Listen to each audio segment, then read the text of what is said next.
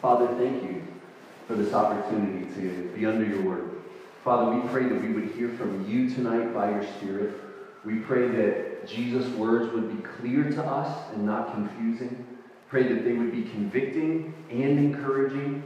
I pray, Father, that as we think about fasting and praying and the command, once again, to forgive, that we would respond by your power. We would not respond with our own strength or with our own resolve, but rather respond by your Spirit's enabling. And I pray that we would not be distracted in these moments. Pray, Father, by your Spirit, we would be focused, we would have attention, and that we would be helped by you. Pray that you would get the glory and we would be helped. In Jesus' name, amen. So we're in Matthew 6, 14 to 18, but I want to kind of go backwards. I want to take the last part of this set of four verses first. So let's first talk about Jesus, if you will, teaching on fasting and prayer. I'll read it Matthew 6, 16 to 18. And when you fast, do not look gloomy like the hypocrites, for they disfigure their faces that their fasting may be seen by others. Truly I say to you, they have received their reward. But when you fast, anoint your head and wash your face, that your fasting may not be seen by others, but by your Father who is in secret. And your Father who sees in secret will reward you. What is fasting? Fasting is often associated with the going without food. That's often what we think about when we think about fasting. We think about skipping a meal, skipping several meals, or possibly not eating for days, maybe weeks.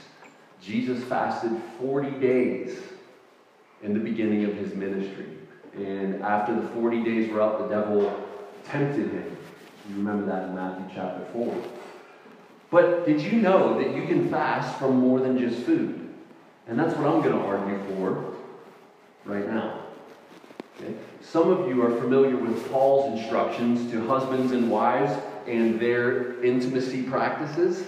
Anyone familiar with that teaching? The husbands and wives are familiar with that teaching, and the husbands probably more so than the wife. The husbands are laughing, assuming you got the joke. Some of you look confused. You'll, you'll figure it out tomorrow, and you'll be like, oh, okay. But Paul says there is a fasting of intimacy in marriage for a specific purpose, for prayer. And he says, but as soon as you're done on that decided time, come back together so that what doesn't happen? So you're not tempted by the devil. It's serious. And so this is not a teaching on intimacy in marriage, but I think it's pretty profound that Paul says, as soon as you're done with that uh, uh, time that you guys have both decided to fast and commit to prayer, you better get back to intimacy because that allows the devil into your marriage. That's pretty serious. And so let's be very careful with our intimacy between husbands and wives. This is not a teaching on intimacy between mar- in marriage. This is a teaching on fasting. So let's talk about fasting. Okay. We often think about it in terms of food, but Paul right there talked about it not in terms of food. So it, it does mean more than food. Jesus' principle here is when you do fast, and, and notice there's no command really here to fast. Did you notice that? He doesn't say, Thou shalt fast. He says, When you fast. It's like assumed that you will be fasting. And in the Old Testament, the Old Covenant people were commanded to observe many fasts. There was multiple fasts that were commanded, but in the New Testament, we don't see any direct commands. But Jesus here is rather assuming that fasting will be a normal part of your discipleship, a normal part of your spiritual disciplines, if you will. It's a means of grace. But I don't want you to get the idea that the New Testament actually puts any, puts any command on you to fast, because it does not. So, what Jesus says, when you do fast, here's a specific command that Jesus does give. You need to do it in such a way where the least amount of people as possible know what you're doing. And I would argue if you have a problem of wanting to be seen by men and women, if you have the problem that you want people to observe you, to look at you, to think of you more highly than they ought to, because you have an issue with self aggrandizing, to use Spurgeon's term, then you need to be very secretive about your fasting. But for some of us, that's not a temptation. Okay? We won't, if we're fasting, be tempted to put it on Facebook and say, Oh, I'm so hungry. I've been fasting for a week. And then all the comments, Oh, you're so holy. You're amazing. How could you fast for a week? I couldn't even skip breakfast. You're so holy, and your smile just gets bigger and bigger and bigger. Okay? That would be Jesus' command to you. Don't you dare put something on Facebook if you're looking for praise of men. Because what will happen? You receive your reward with every compliment. And if that's what you're looking for, that's as much reward as you get. But I want to tell you that when you fast, the rewards you should be looking for is God. God in His presence shows up in a unique way when we fast.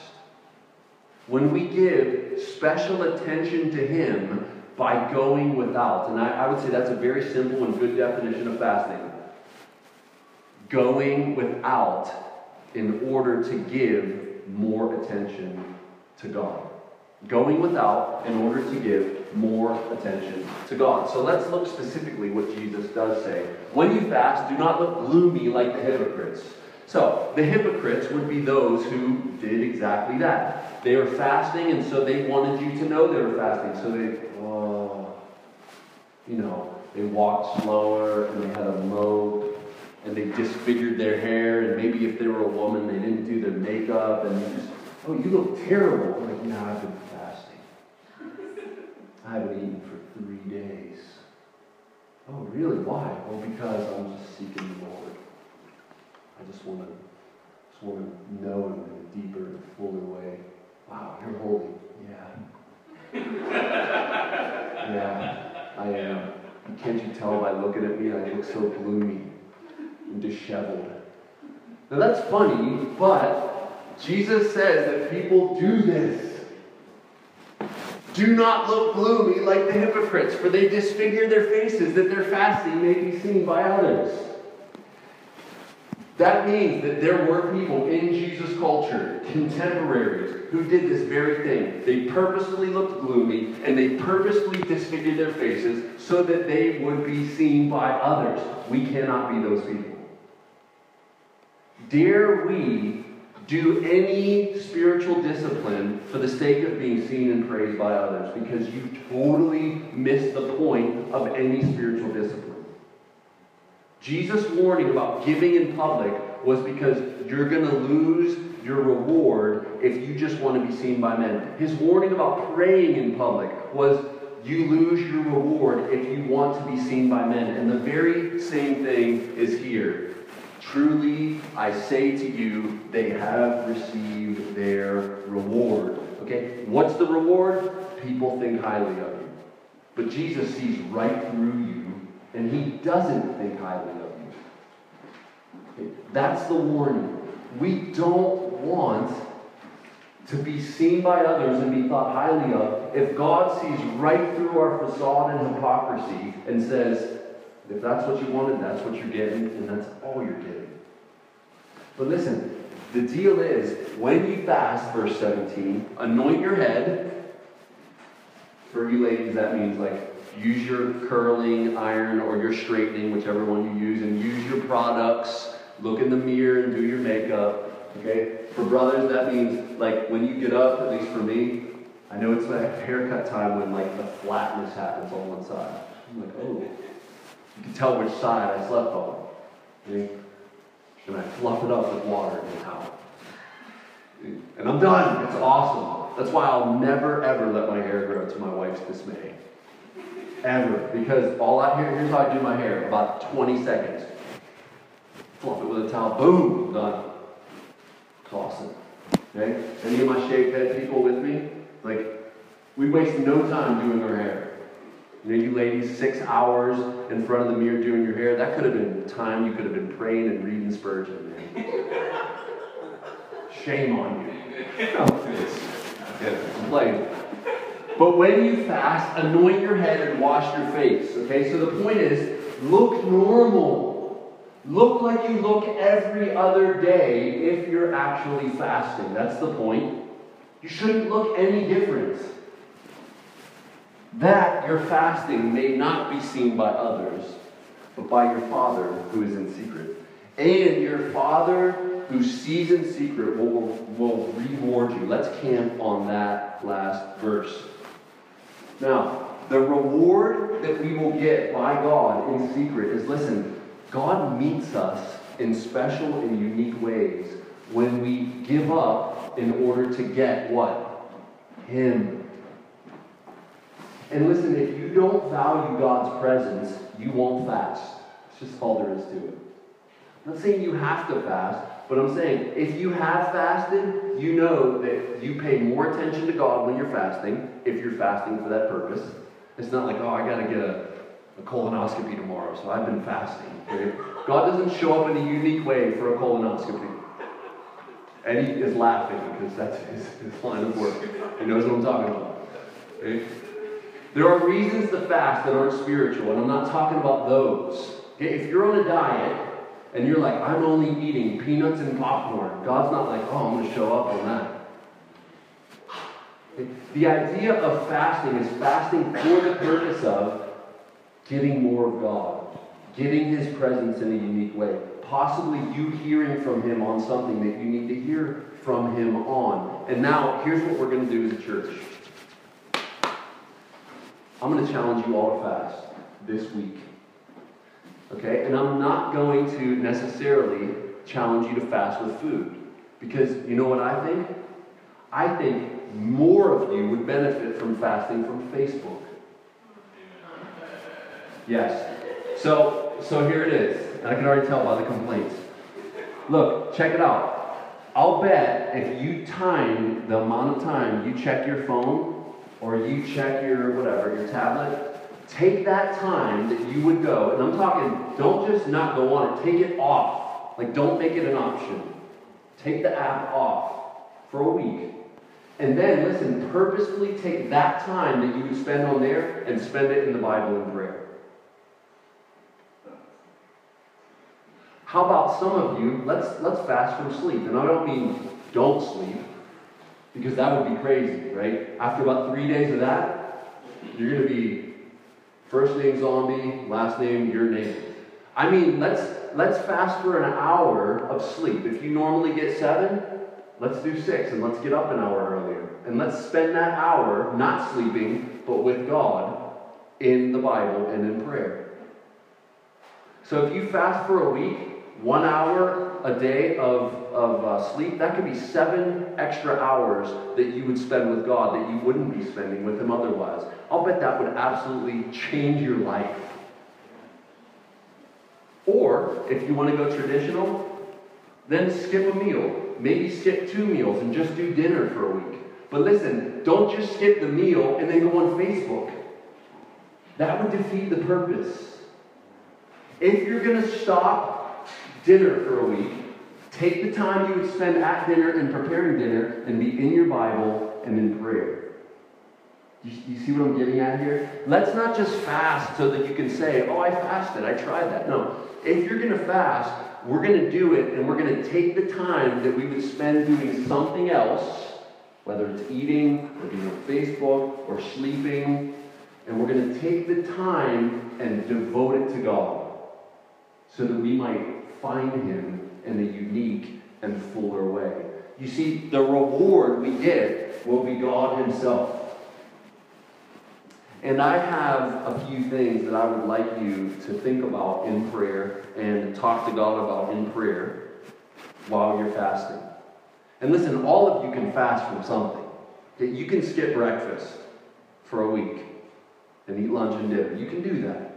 Okay? But for some of you, I'm serious, it, it would probably be better for you to not do social media for a week. And, and if you're going to do Facebook, don't compensate and binge on Snapchat and Instagram and Twitter. Okay? Take the time you would spend on social media and spend it with God. That's the point. The point here is spend some time with God that you wouldn't normally be spending. You're going to free up some minutes. Some of you are like, I eat in five minutes. That's crazy to me, but whatever. Five minutes is better than no minutes extra with God. Okay? But more than likely, you, you spend 25 minutes to an hour eating, sleeping, on social media. Okay? Now, now those are just suggestions. You can fast from whatever takes up your time. If you're if you're a, a habitual TV watcher, like some of you have your show or your shows or your hour or two dedicated to TV, let's let's take an hour off of TV a day. I don't care what it is, but what's taking up your day? What's taking up your hours? Something is. And it's not all work. You're doing something that you could give up for the sake of having God, the Creator. And let's commit till next Sunday. To seven days. Oh my goodness. Let's do it. What, what if the whole church fasted for a week and we, in addition to whatever you need God to meet you about, because surely you got some stuff you need God to meet you about. Let's pray about these two things. PJ is going to walk around and pass out these little pieces of paper. This is for us as a church, okay? After the Sermon on the Mount series, we are going to enter into a short season, but an intense season of equipping and training so that you, every single one of you, can be engaged in disciple making. Because too many of us are sitting on the bench when Jesus has commanded all of us to make disciples who make disciples. And I think for our church, for our church uniquely, we have been saying from day one in 2014, we're going to be a disciple making church who makes disciples. And there's only a few of us doing it. And for us to be that church, all of us need to be doing it. Okay? And so for some of us, I'm thinking maybe you just don't know how to do it. And so we're going to train and equip. We're going to enter into an intense season, that season won't be long, like a year, but an intense season of specifically equipping. All of the sermons will be for equipping for discipleship. All of the Gospel Center community meetings will be for equipping for discipleship. All of it. And then we're going to actually keep each other accountable and say, Are you doing it? And so, what if we all fasted for a week and prayed the same thing? What's the first one? That God would guide you specifically. This is you praying for you. As to how he wants you to obey. Matthew 28, 18 to 20. That's go, therefore, into the world, make disciples. Baptizing them in the name of the Father, Son, and Holy Spirit, teaching them to obey all I've commanded. Number two, that God would prepare the church. So now this is you praying for the rest of the church. That means the people all of the people you're sitting next to right now. That God would prepare the church for the next season of discipleship training for every person who calls the church their church. So, in addition to whatever you're going to pray about in your time of fasting and prayer, what if we all prayed this? Do you think God's going to show up in these ways? I think He will. Behind the scenes, um, the leaders have been talking, thinking, praying, how are we going to equip every single person in the church to make disciples, to make disciples? Okay? And we're going to we're to launch into an equipping season. It's not going to be continuous, but it will be a season. Okay? And then we're going to see how it goes. We're going to reevaluate, and then we're going to we're going to do some more equipping. But you, some of you remember from day one in the living room, we said we're going to be like a UPMC hospital. And if you've been in children's or you know that there's one doctor and then there's like five interns. And they're all taking notes and they're taking temperatures and they're all, you're like, why is there so many people in this room? Because they're being trained. Okay? Jesus always had an entourage with him. And what was he doing? He was training, he was equipping, he was making disciples so that then they could go out and make disciples. And what we often do, brothers and sisters, is we say, discipling is for someone else, because I don't have a preaching gift or a teaching gift. You don't need a preaching or teaching gift to make disciples. Okay? And so we, we will train and equip every one of you. All right. So, in addition to your praying God and asking for His presence to show up in a unique and profound way, would you please pray these two requests? Please. What does God want you to do specifically?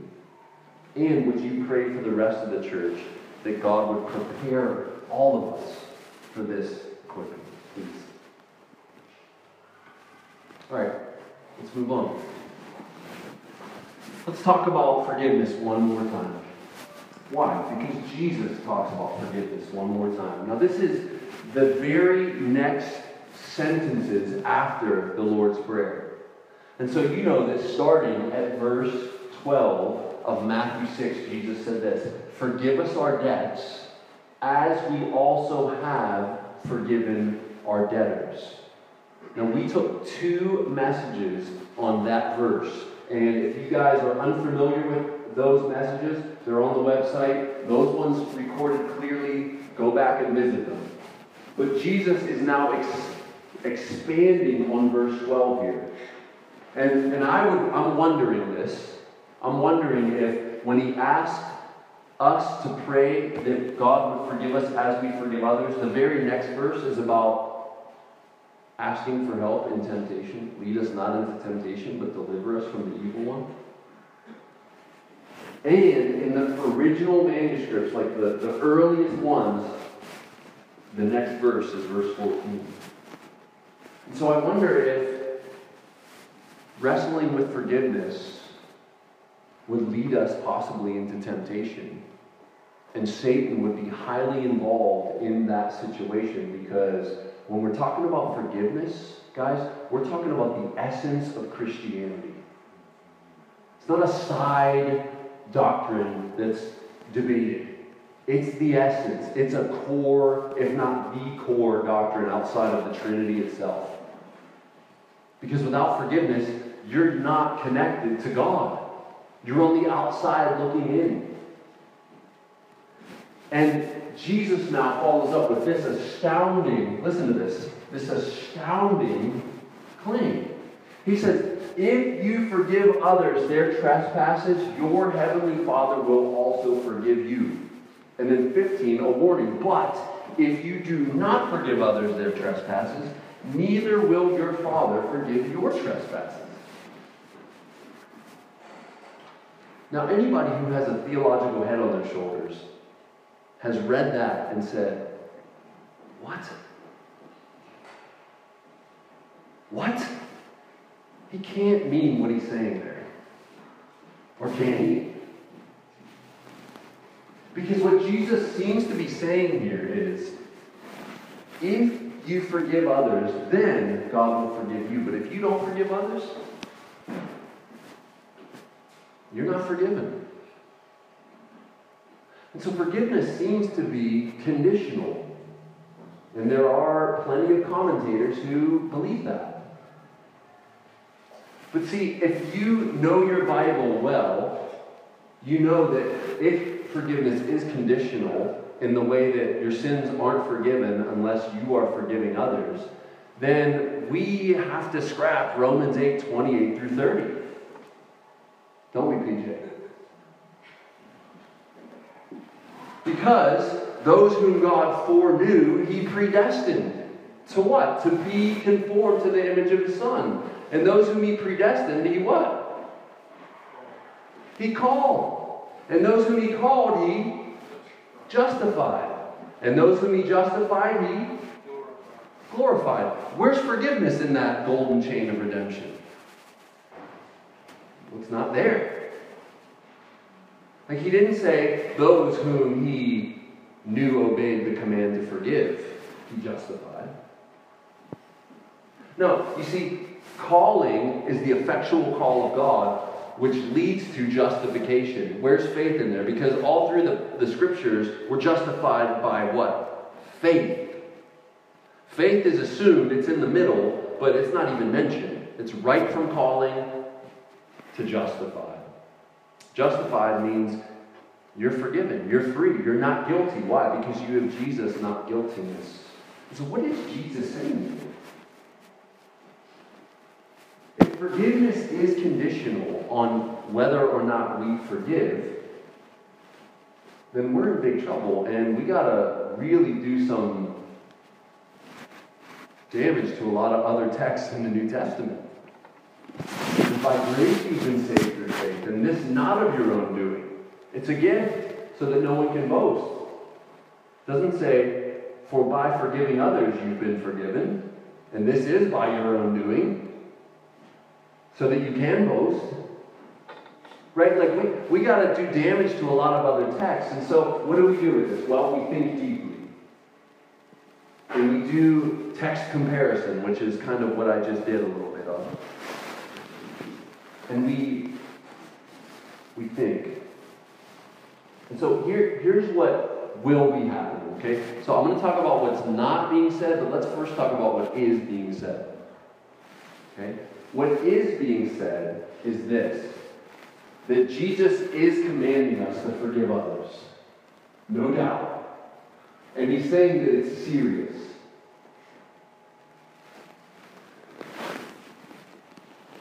In Ephesians 4:30, Paul admonishes the church at Ephesus this way. He says, "Do not grieve the Holy Spirit of God, by whom you were sealed for the day of redemption. So, when we grieve the Holy Spirit, how do we do that? That's a good question. Because I don't want to grieve the Holy Spirit. Do you want to grieve the Holy Spirit? Well, one way we can clearly grieve the Holy Spirit is by being flat out disobedient to what Jesus commanded or what his authoritative writers command It's one way we can grieve the Holy Spirit. Why? Because the Holy Spirit was behind all of the writers of the Old and New Testament. He was the one inspiring them. Not in the Oprah way, but in the way that made them write what he wanted to write, but still with their own creativity and personalities.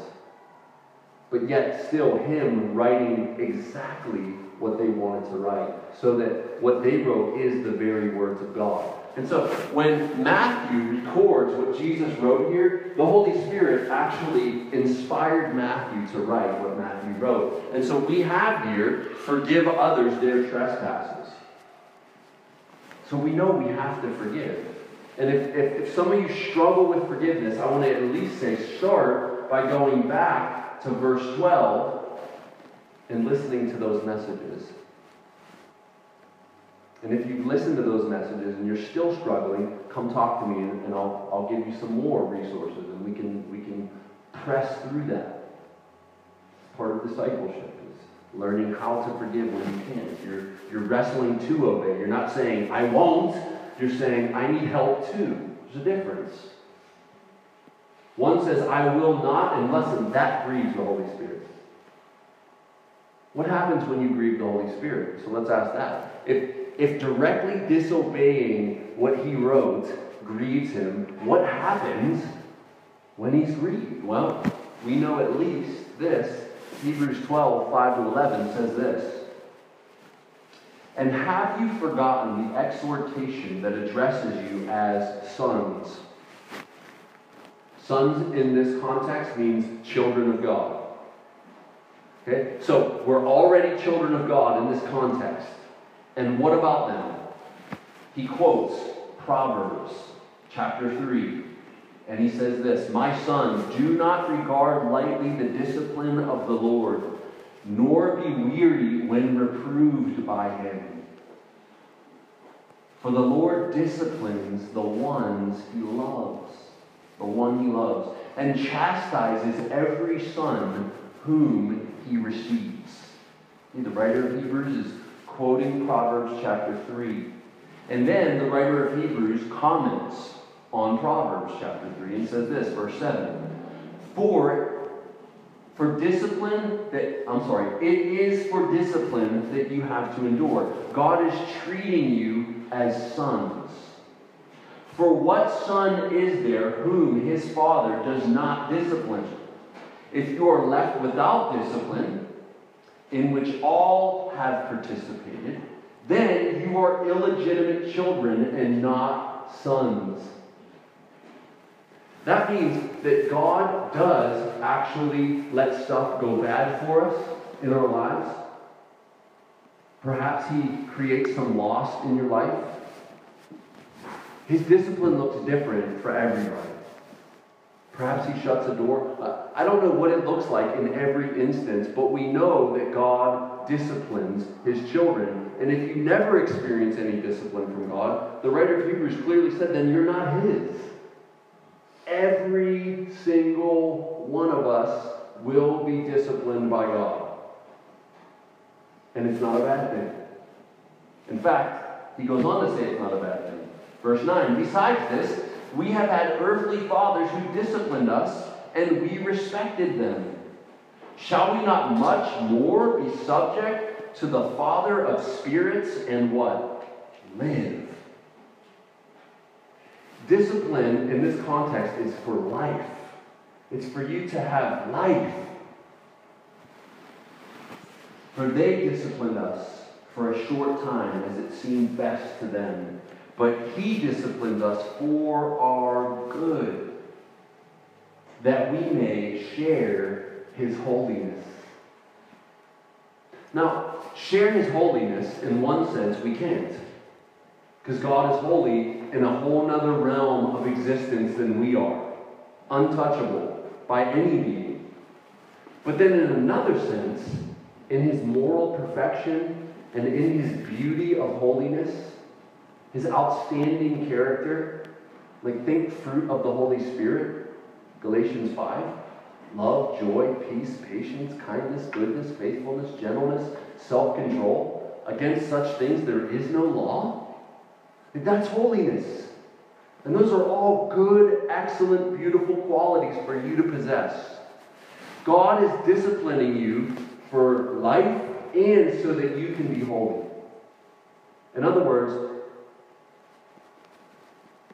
He's getting the sin out of you. It's a sin to not forgive people. And if you refuse Hear what I said. There's a difference between wrestling with and refusing. There's a difference. One says, I want to, but I'm struggling, help. God loves that. I believe, help my unbelief. Jesus responds. That's different than saying, I will not. Stiff arm. You're just asking for discipline. And I'm trying to warn you and say, though it's for good and for holiness, I don't want discipline. Like, how many of you just invited spanking from your parents and you were like, please? Like, I'll go get the paddle or the belt or I'll pull my pants down for you. It's not child abuse. Spare the rod, what? Spoil the child. I mean, that's the Bible. And though Dr. Phil would have you thrown in prison for life, the writer of Proverbs says it's a good thing. And it's a book of wisdom. We're not talking about beating our children. We're talking about disciplining them. We're not talking about punching them in the face. Talking about spanking their butts. Okay? We're not talking about losing an eye because you backhanded them and your ring had a sharp object like a blade on it.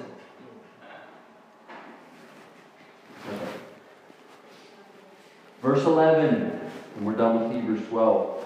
For the, for the moment, all discipline seems painful rather than pleasant. That's what I just said.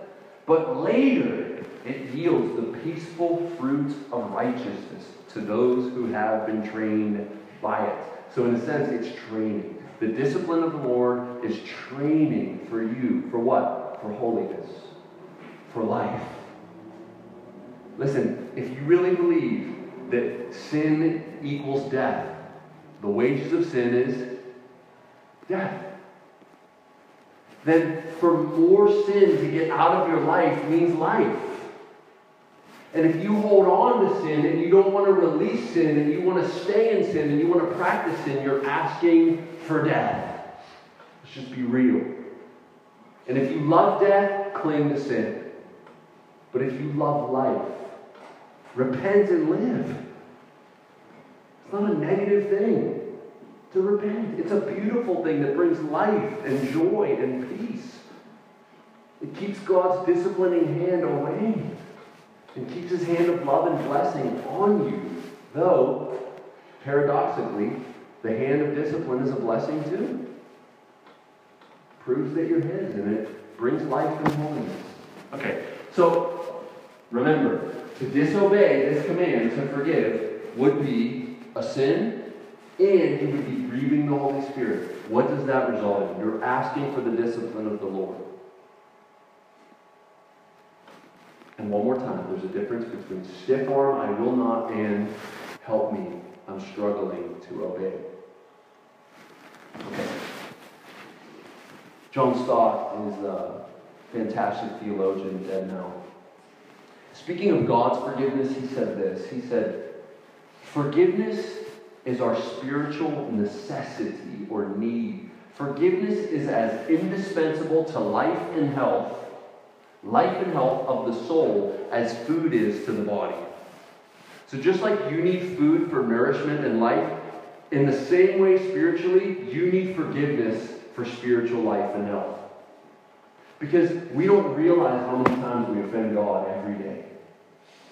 Day in and day out, we're sinning, we're sinning, we're sinning, in motives and in deeds. And God is offering forgiveness constantly and continually, sometimes without us even knowing we were wrong. Yet He's forgiving us. He's forgiving us. John Stott, commenting on this verse, I think is helpful. He says this Our forgiveness of others does not earn our right to be forgiven. Instead, it indicates that the one it's one of the evidence of being forgiven by God. One of the evidences of our being forgiven by God is our willingness to forgive those who sin against us. So I, I think what Jesus is saying here is this. He's saying, if you cannot forgive other people or you refuse to, you are giving strong evidence that you're actually not forgiven. You, you're giving evidence that you are an unforgiven person. Why? Because you have been forgiven so much by God. How could you withhold the little forgiveness that you owe to others because they owe you a debt? They trespassed against you. The equal the equalness of what you owe God and what others owe you is not equal. You owe God an unpayable debt, and what others owe you is so little in comparison. Now, it may be a major thing that they did. I'm not discounting that. You may have been sinned against grievously, but in comparison to how you've sinned against God, when you reflect and meditate on how much God has forgiven you and what it cost Jesus on the cross, how can you not, by the power of the Holy Spirit, forgive others? Another commentator says this the point is not so much that forgiving is a prior condition of being forgiven, but that forgiveness cannot be a one way process. I like that. Forgiveness can't be a one way process where you just receive from God. That's it. Just give. You get none. Just keep giving. Forgiveness cannot be a one way process. It's like all God's gifts, it brings responsibility it must be passed on. To ask for forgiveness on any other basis is hypocrisy. That's good. That was our To ask for forgiveness on any other basis is hypocrisy. Like, in other words, how in the world can you go to God and ask Him for forgiveness if you're withholding it from someone else? That's pure hypocrisy. And I think Jesus is using exaggerated hyperbole here to express that very thing. Spurgeon says this It may be a blessing to be wronged. What? I always say that when I read Spurgeon. What did you just say? It may be a blessing to be wrong. Okay, Spurgeon, why? Since it affords us an opportunity of judging whether we are indeed the recipients of the pardon which comes from the throne of God. Whew.